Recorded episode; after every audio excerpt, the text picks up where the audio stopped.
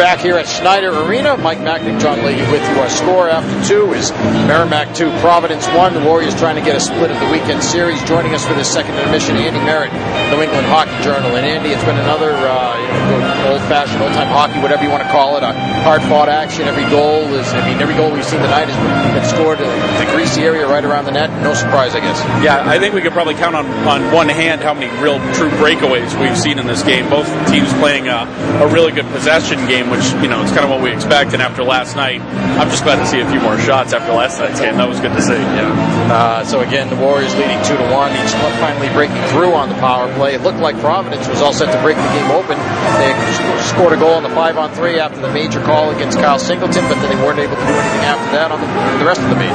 I think if we went back to you know back in, in time, got in the DeLorean, and said to Mark Dennehy, in the second period you're going to lose Singleton for the game, five minute major. How you, uh, what do you what do you want out of that period? And he'd say, I just hope we survive it. To come out of it with a goal, I mean that's that was a heck of a rebound effort. You know, you give up the power play goal early on that power play, but then to come back, get the line straightened out because that that was you know it was Bly taking a penalty and then Singleton taking the penalty. So that third line was all messed up, and they got it figured out, and then played a pretty strong period the rest of the way. I mean that's that's a pretty impressive effort to come back from that. You give up a five minute major or take a five minute major rather. You're just hoping to make it to the end of the period without too much damage. And Merrimack played really well. It's interesting what happens on a major penalty where if you if you fend off those first couple of chances from the, the team with the advantage, you can you can get away with some stuff because that's a lot of energy expended by the power play team. It's interesting too because you got a situation like Providence, two teams in kind of different situations coming into the weekend. Providence is maybe a bad period away from still being undefeated in the country, and uh, with Minnesota and St. Cloud going down last night, would have still been the, only remaining undefeated team. Merrimack Club that's been trying to find itself for the first month or so of the season. Back-to-back shutouts up in Denver and playing four games against Atlantic hockey teams where they win three out of four, but it's tough to really gauge how where they are at that point. And you know, we talked with Nate Leaman before the game for Providence, and he said, well, maybe they were a little surprised because they watched the Bentley game and Merrimack didn't look their best in the game, and they, they, they thought maybe they knew what to expect, and Merrimack came out and played totally different last night. So uh, this whole business of, of, of 20 league games versus 27 and half of your games are going to be, uh, I'll ask you the question that I put to Nate Leaman in our, uh, in our at least uh, when we talked to him before the game, because I find this an interesting uh, philosophy or whatever. So here you are, NCAA Division One hockey, you're battling against major junior, trying to get kids to come to, to your way of playing the game as opposed to going there. And you you only have 34 games to work with anyway. They've got double that or so. And now we're going to tell, now we're going to say, well, out of those 34, only 20 of them really count, right? So, I mean, is, is, it, is it good for the game? Are they better off trying to find a way to get more league games?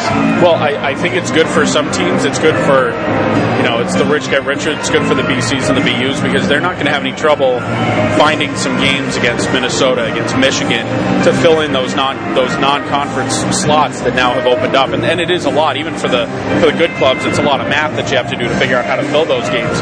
But for teams like Merrimack and Providence, where you aren't necessarily attracting the top level teams because it's, they're small arenas, they're kind of out of the way. It's not a big city. You don't have the TV rights and all that stuff. I think that those are the teams that really get hurt, where they're right on that sort of that bridge between really good and just pretty good. Um, and that can really hurt if you don't have that. You know, if you're in Hockey East, when you're playing 27 games a season, that's 27 games against top level talent. But now it's only 20. If you're Merrimack, you've got to dig to find some games. That means some games against Atlantic hockey, which you know obviously they can be competitive, but they're not going to help you much in the national rankings. They're not going to help you much come tournament time. So, you know, it, it's definitely it's harder, I think, for teams like this when you don't have those conference games to attract the kids to say you're going to be playing games that matter every night. And what it just means is that as a program, you have to really commit to the idea that we are trying to get into the NCAA tournament every year. So every game that we play matters, no matter who it is. You know what else? Maybe that's an area where the whole pairwise thing, and even though they've tried to be more transparent, and they have over the years gotten to be much more transparent than they were when the whole thing started out, it still seems to me that, you know, when two points are on the line, or I guess out west three points, right, are on the line in the league game, it just seems to feel like it's that much more important. Again, you go north of the border, major, junior, two points are on the line every night, right? I mean, why can't we find a way to get that done? Well, right, and that's you know the, the question is, do we really need to have conferences in the traditional sense that we do, or especially in hockey? I mean, you know, basketball's got a gazillion teams, football's got a gazillion teams, but in hockey, it's not that many teams. Could you do, you know, conferences that are it's really just a league with different divisions within the league, kind of like an NHL setup where you do a geographic league. You know, I think I think that's something that could definitely be pursued. I know there are all kinds of you know pitfalls to that. That I'm sure if there are any athletic directors listening, they're just shaking their head like you're an idiot. But you know, I I think well, that that would be normal for our broadcast. Hey, I'm just trying to add to the you know I'm trying to fit in. No, you are. You've already raised the level of discourse. No, I, I wish.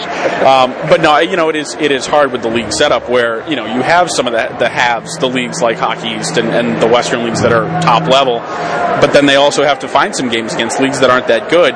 You know, is there a way to make that that whole situation better so that you know teams have a little bit more even chance of getting into the tournament? I think it's possible to do, but it is it's definitely a work in progress. I'll say this: I like I like our system of, of doing all of this way better than football. Certainly football and even basketball. You know, teams get get hosed every year in basketball too. So I mean, hockey's it's still again a work in progress. I think there's a way to make it better, but I do like for the most part the way it works.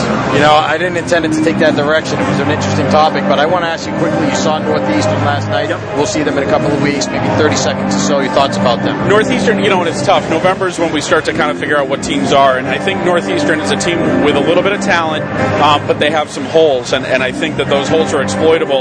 You know, it's a goaltending situation with a, a guy who hasn't played a lot in Clay Witt, so th- uh, there are some some things that you can exploit. Um, but Northeastern teams always play really hard, and, and you know Merrimack teams play pretty physical too. So it'll be it'll definitely be fun to watch, but you really you have to make sure you get that early goal and get on top of them soon.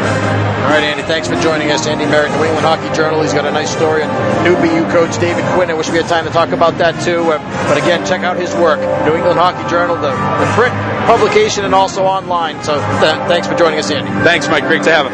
All right, Andy Merritt, our guest here with the score Providence and Merrimack. Merrimack leads two to one after two. Back after this, you're listening to Merrimack Hockey.